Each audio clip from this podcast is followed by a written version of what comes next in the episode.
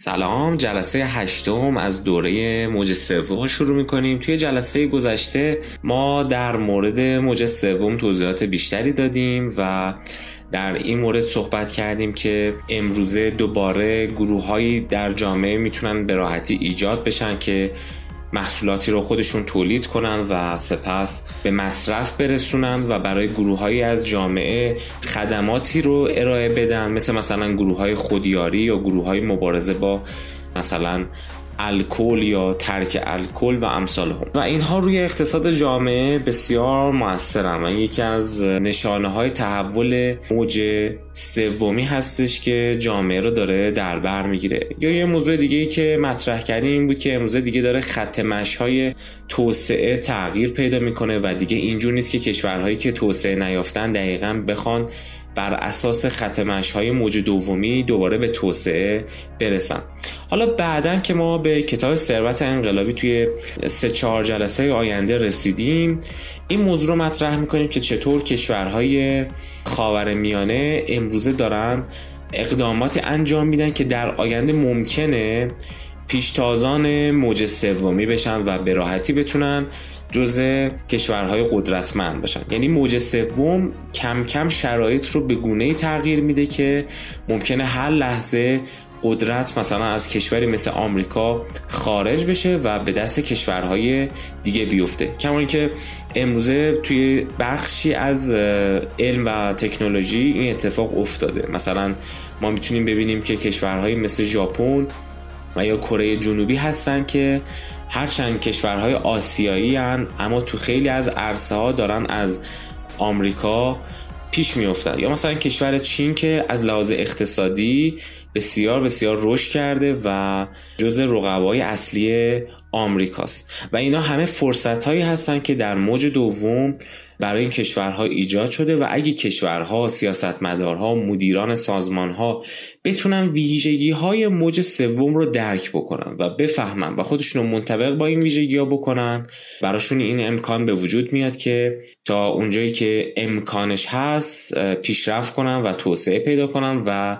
اونها هم از این ثمرات بهره لازم رو ببرن. به هر حال اون چیزی که ما باید در موردش درک لازم رو در اصل به دست بیاریم و بفهمیم اینه که ما داریم وارد تمدن جدیدی میشیم. خیلی ها هستن که ممکنه این تصور براشون به وجود اومده باشه که صرفاً ما یک سری پیشرفت‌های تکنولوژیک داریم میکنیم، در حالی که از دیدگاه بسیاری از پژوهشگران من جمله تافلر این موضوع مطرحه که این فقط صرفاً تحول تکنولوژی نیست. یعنی ما صرفاً یه سری انقلاب‌های علمی نمی‌کنیم، بالفرض یک سری پیشرفت‌های از لحاظ مهندسی آیتی یا مهندسی اطلاعات و امثال هم. نه، ما وارد تمدن جدیدی شدیم. یعنی همگام با این پیشرفت‌ها شرایط زندگی و ویژگی‌های تمدنی بشریت هم داره تغییر می‌کنه. پس شما باید به این موضوع دقیقاً پی ببرید که حالا که تمدن داره کلاً تغییر پیدا میکنه و ما از موج دوم به موج سوم داریم منتقل میشیم، باید رفتارهامون رو هم تغییر بدیم. مثلا کارخونه هامون داره تبدیل میشه به کارخونه های موج سومی به جای اینکه کارخونه های موج دومی باشن، کارخونه هایی که دیگه انبوه سازی نمی کنن و در از سفارش سازی اتفاق میفته توشون، کارخونهایی که از تکنولوژی های روز استفاده می کنن، منابع انرژی متفاوتی رو استفاده می کنن، دیگه منابع انرژی موج دومی نیست، سوختهای فسیلی و امثال اون، و به محیط اجتماعیشون، محیط زیستشون اهمیت بیشتری میدن و دیگه اینجور نیست که کارخونه ها بتونن تا اونجایی که امکان داره به محیط زیست آسیب بزنن. این به این معنا نیست که امروزه این اتفاق نمیفته و کارخونه ها و شرکت ها به محیط زیست آسیب نمیزنن، نه، بلکه به این معنا است که کم کم شرایط داره به سمتی میره که کارخونه ها و سازمان ها روز به روز باید نسبت به محیط زیست اهمیت بیشتری قائل باشن و به فکر توسعه پایدار باشن به جای اینکه صرفاً بخوان توی برهه زمانی خاصی بیشترین تولید رو داشته باشن و بیشترین سود رو ببرن. آروم آروم گروه‌های حامی مثلا حقوق حیوانات یا حقوق محیط زیست به روی اینا فشارهای بیشتری میارن. قوانین دولتی و حکومت‌ها کم کم بر روی اینها فشارهای بیشتری میاره و همه اینها باعث میشه که کارخونه‌ها دیگه از مدل موج دومی در بیان و به حالت موج سومی در بیان و تبدیل بشن. در اصل میتونیم به طور کلی بگیم که تمدن موج سومی هم داره مردمی تر میشه، هم توجه به محیطش بیشتر میشه. یعنی هم توجه به مردم داره، توجه به این داره که افراد هر کدوم منحصر به فرد هستن و باید سلایق مختلف رو در نظر بگیریم. تکثر رو بیشتر میپذیره به جای اینکه همه رو به صورت توده‌ای در نظر بگیره و هم اینکه به محیط هم بیشتر توجه میکنه. نکته دیگه ای که تافلر مطرح میکنه و جا داره توی این جلسه به عنوان جلسه پایانی کتاب موج سوم بهش بپردازیم اینه که میگه برای ایجاد یه زندگی عاطفی دلپذیر و یه زندگی معقول توی تمدن موج سوم ما باید سه تا نیاز اساسی افراد رو بشناسیم و بهش توجه کنیم. یکیش نیاز به تعلق اجتماعی، دومیش نیاز به ساختار و سومیش نیاز به معنی. اگه بخوایم هر کدوم از اینا رو توضیح بدیم، یکیش نیاز به تعلق اجتماعی، ما باید به این نیاز توجه کنیم، به اینکه افراد باید وارد روابط اجتماعی بشن و احساس تنهایی نداشته باشن و این اصل خیلی مهمیه توی ایجاد تمدن جدید و اینکه گفتیم تمدن موج سومی تمدنی که به انسان‌ها هم داره توجه میکنه. ما باید به این نیاز انسان‌ها توجه کنیم. چه تعداد والدینی که نگران بچه‌هاشون که عموما اینا تنها هم تو خودشونن و مثلا دیگه روابط اجتماعی کمی دارن، یا مثلا خانم‌های خانه‌داری که توی خونه میمونن و احساس تنهایی میکنن و براشون حس ناخوشایندیه. باید به اینا توجه بشه. اگه بخوام نکته دیگه توی این زمینه بگم، مثلا تافلر میگه که هرگاه شرکتی بزرگتر و روابط میان کارکنان این شرکت رسمی‌تر شود، رشته فعالیت‌های آن پراکنده‌تر باشد، کارمندان احساس مشارکت کمتری در کارها پیدا می‌کنند.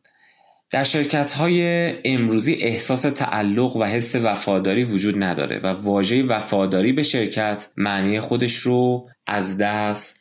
داده. روابط در محیط کار به طور روزافزونی گذرا و بی‌ثبات شده و از نظر عاطفی دیگه چندان ارضا کننده نیست. بعد تافلر اشاره میکنه میگه حتی با وجود اینکه یه سری از کمپانی‌ها سعی میکنن که یه سری اشتغال‌هایی از نظر اجتماعی برای کارکنان خودشون درست کنن، مثلا گردش‌های دست جمعی سالانه یا مثلا تیم‌های ورزشی ایجاد کنن یا مهمانی‌های خاصی رو ترتیب بدن، در محیط کار روابط بسیار سطحی شده و روابط سطحی در اصل حاکم شده از دید تافلر. حالا اگه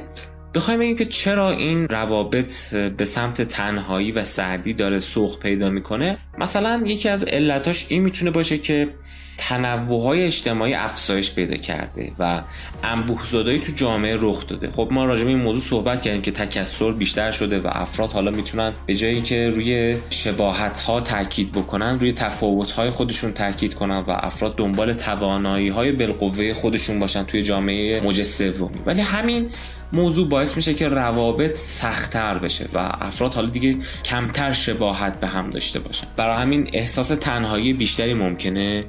به اونا دست بده. خب حالا که این وضعیت داره ایجاد میشه، ما کم کم باید جامعه رو به این سمت سوق بدیم و این برنامه‌ریزی رو داشته باشیم که افراد حالا تو خانواده یا توی سازمان مشارکت بیشتری در از توی کارها پیدا کنن. مثلا اگه در گذشته توی جامعه موج دومی ما شاهد این بودیم که خانواده‌ها سالمندان رو به خانه سالمندان ارسال می‌کردن، امروزه به این سمت برن که سالمندانشون رو خودشون نگهداری کنن و حالا ما بتونیم برای اونها یه سری خدماتی هم البته فراهم بکنیم و کمک‌هایی بدیم. یکی مثلا والدین به مشارکت بیشتری تو امر تعلیم و تربیت جوانان تشویق بشن و از اونا بخوان که بیشتر توی حوزه مثلا درس و مدرسه و اینها حضور پیدا کنن و اونها هم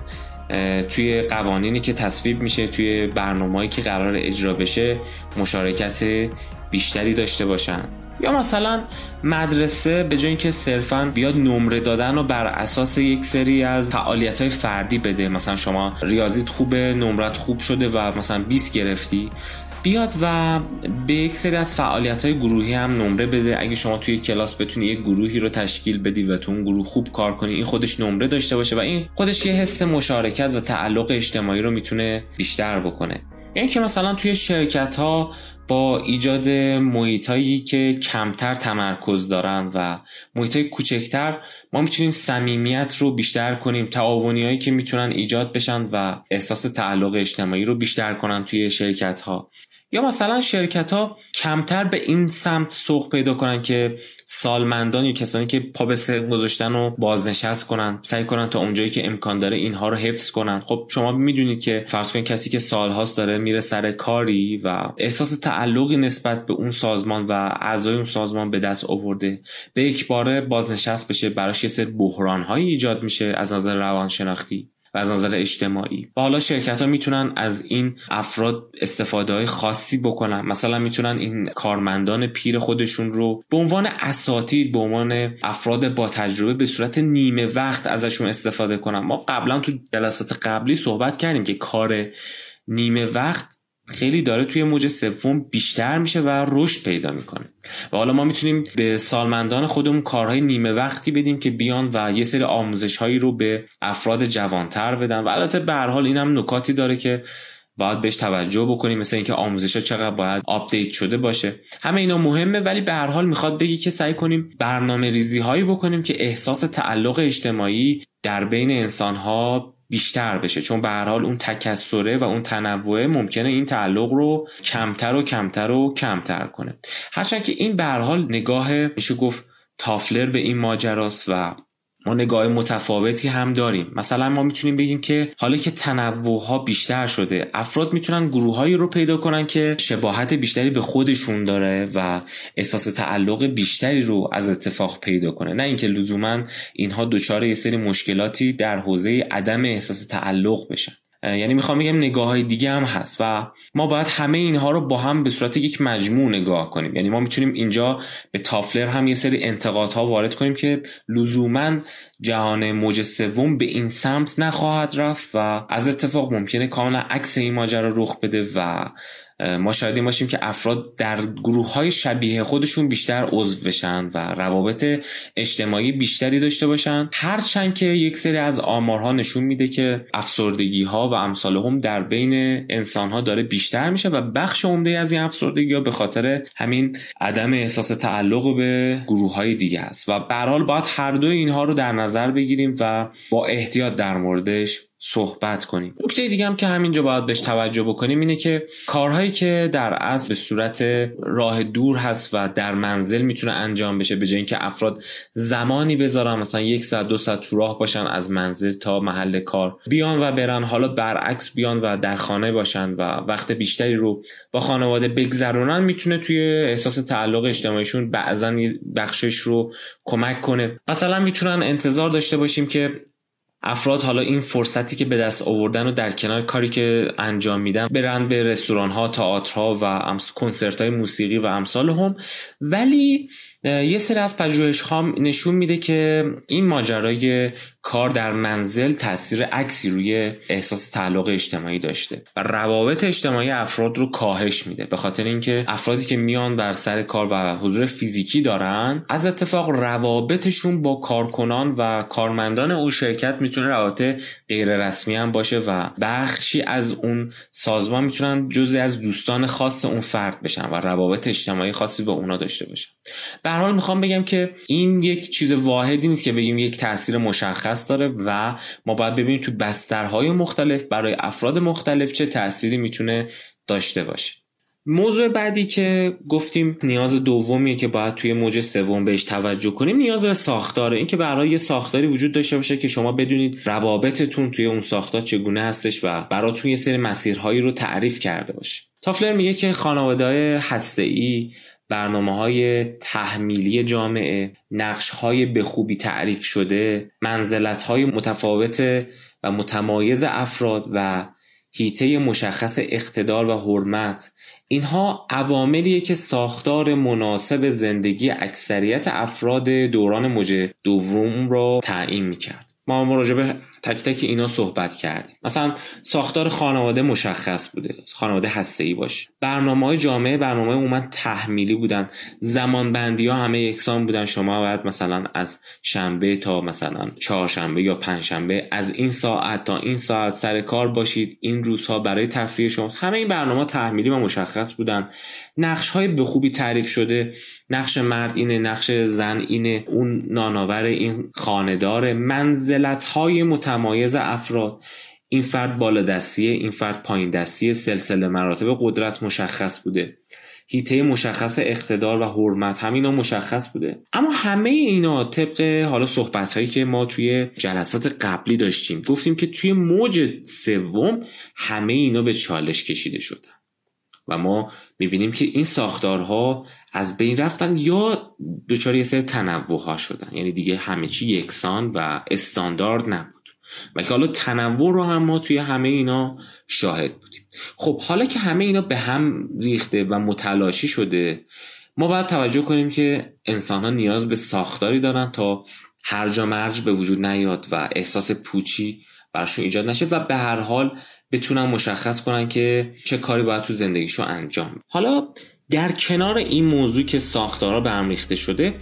نیاز سومم خیلی مطرح میشه، یعنی احساس معنیدار بودن زندگی. این زندگی یه معنایی داره، یعنی بی معنا نیست، پوچ نیست. میگه احساس معنیدار بودن زندگی از داشتن روابط سالم با محیط اطراف، یعنی با خانواده،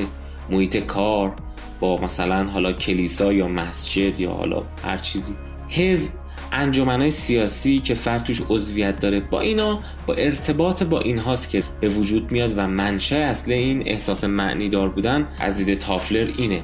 ولی به هر حال به خاطر اینکه موج سوم موج همراه با تحول‌های عظیمه، یه سری دگرگونی‌های ناگهانی داره اتفاق میفته و اینه که روی معنی دار بودن زندگی هم میتونه موثر باشه. مثلا دگرگونی‌های ناگهانی که تو قوانین اساسی اجتماعی به وجود میاد، یا به هم ریختگی نقش‌ها، محو شدن تفاوت منزلت‌ها، نامشخص شدن حیطه اقتدار، از بین رفتن حرمت افراد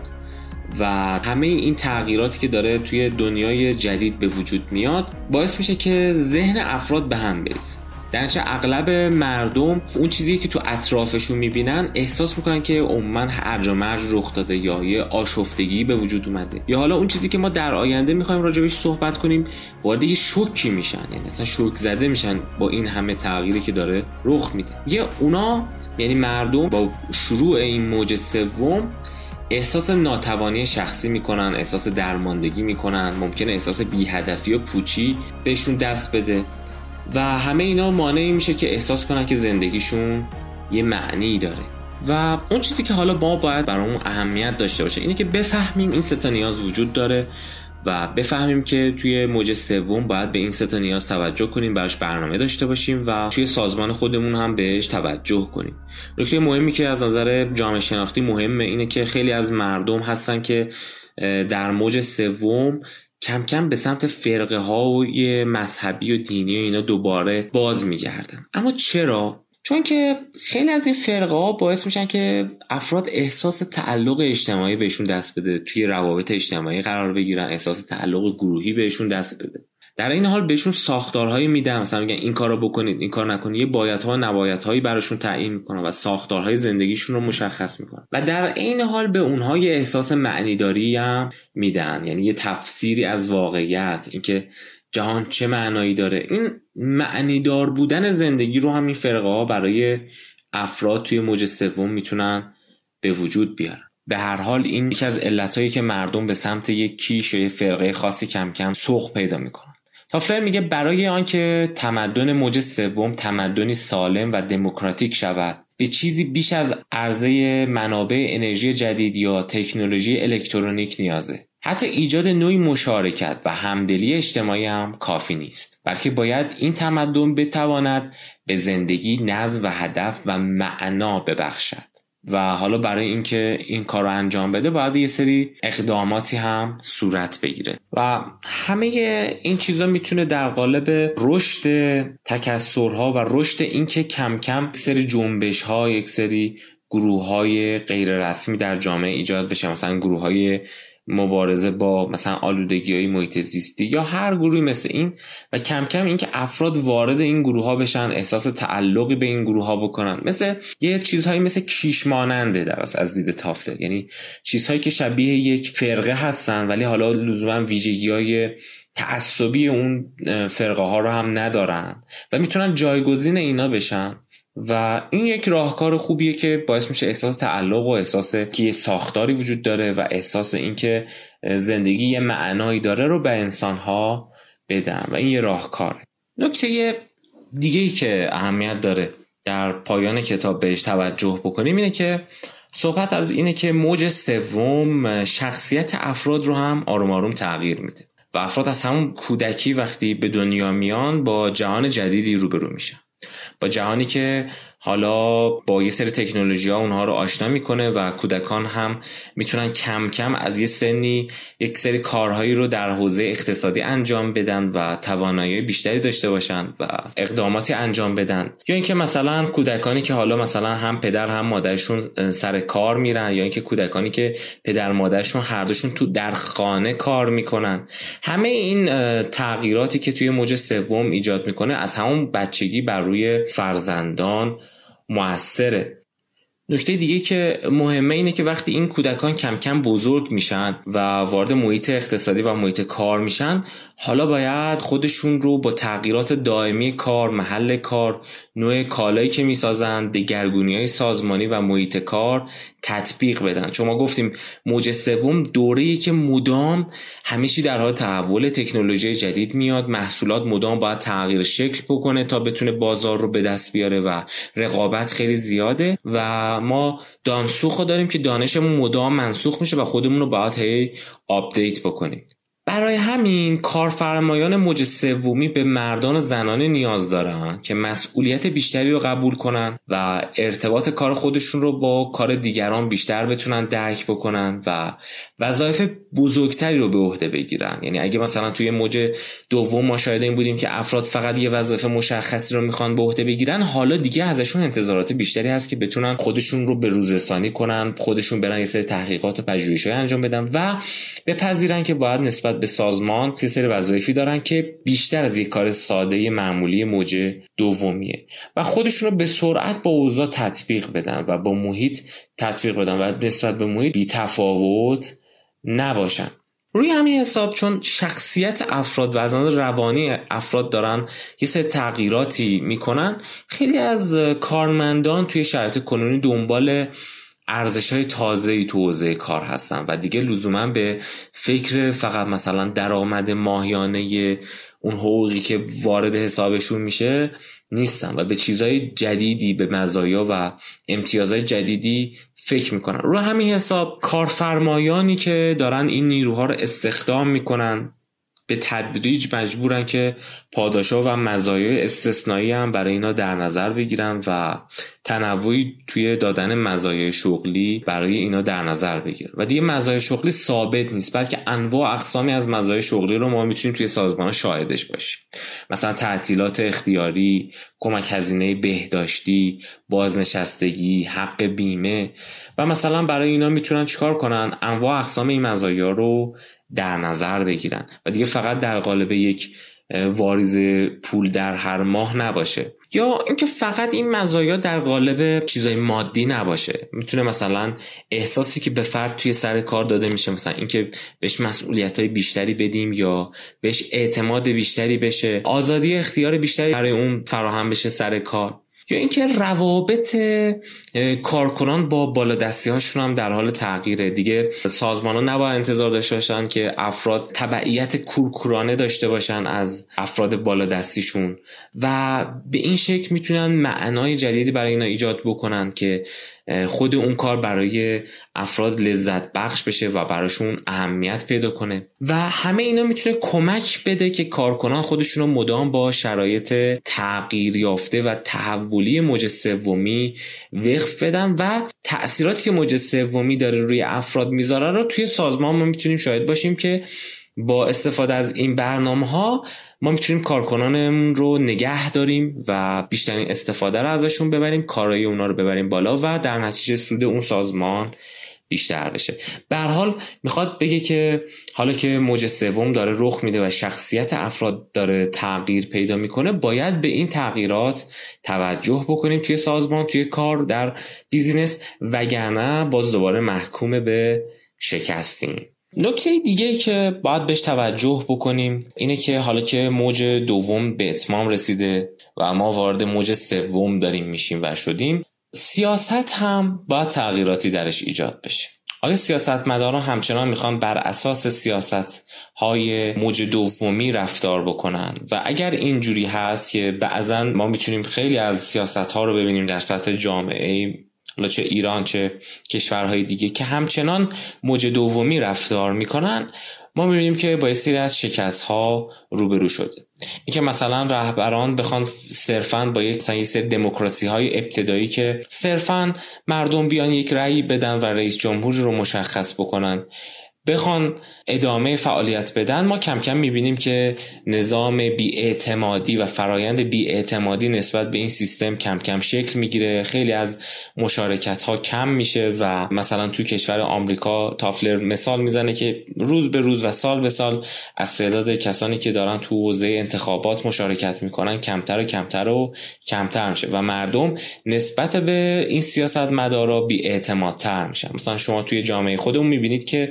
بخشی از مردم روز به روز دارن نسبت به حکومت بی‌اعتمادتر میشن. آیا حکومت ایران همچنان داره موج دومی رفتار میکنه یا اینکه خودش رو منطبق کرده با بسیاری از اصول موج سوم؟ این سوالیه که خودتون باید در موردش فکر کنید. دیگه دوران سیاسی امروز دیگه دوران نیست که ما صرفاً بگیم با داشتن یک رهبر قدرتمند میتونیم موفقیت‌های خیلی زیادی به دست بیاریم، بلکه ما خیلی بیشتر از یک رهبر قدرتمند نیاز داریم. یه تصور غلط اینه که چون شیوه رهبری قوی در گذشته مؤثر بوده، در زمان حال و آینده نیز کارساز، لزوما کارهایی که در گذشته اتفاق افتاده و با موفقیت همراه بوده امروز دیگه ما رو به موفقیت و توسعه نمیرسونه و به هر حال ما باید اصول موج سومی رو در رهبری، در به دست آوردن قدرت، در توزیع قدرت، در سیاست هامون اعمال بکنیم. تافلر تو همین زمینه یه جمله‌ای میگه، میگه که حکومت‌ها و ساختارهای موجود سیاسی از آن جهت منسوخ و کند شدند که به جهان با عینک موج دومی نگاه میکنن. پس خیلی مهمه که عینک موج دوم رو ما برداریم تو حوزه سیاست و حکمرانی و موج سومی نگاه کنیم. نگاه کنیم به این که دیگه نمیشه همه مردم رو به صورت توده‌ای دید. مردم باید متکثر باشن، حقوق افراد مختلف باید در نظر گرفته بشه، ویژگی‌های افراد مختلف باید از همدیگه تمایز قائل بشیم.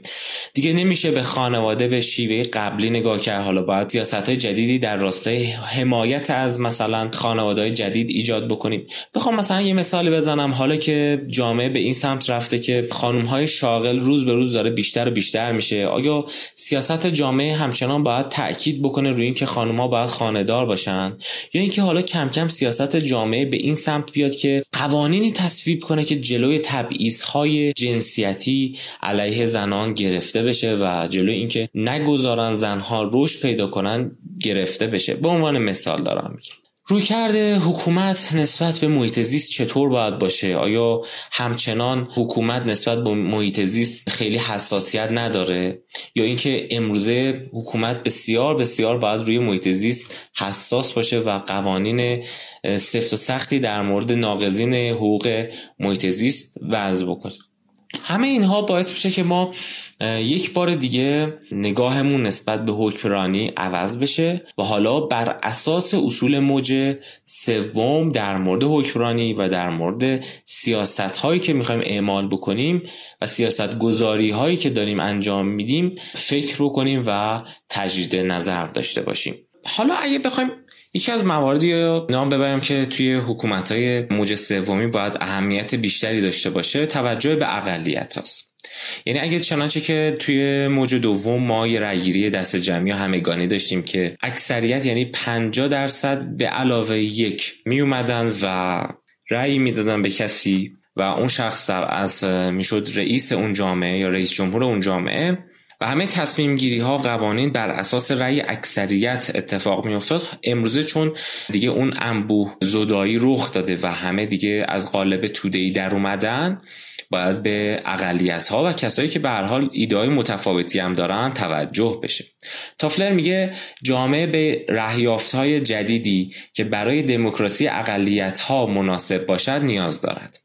رهیافت‌هایی که هدفشان کشف تفاوت‌ها باشد، نه سرپوش گذاشتن بر آنها توسط اکثریت‌های تحمیلی یا کاذب که بر رأی‌گیری انحصاری، بیان مباحث به شیوه‌های سفسطه‌آمیز یا روش‌های فریبنده انتخاباتی مبتنی هستند. به طور خلاصه لازم است که کل نظام به نحوی نوسازی شود که نقش اقلیت‌های پراکنده را تقویت کند و با وجود این به آنها اجازه دهد که تشکیل اکثریت دهند.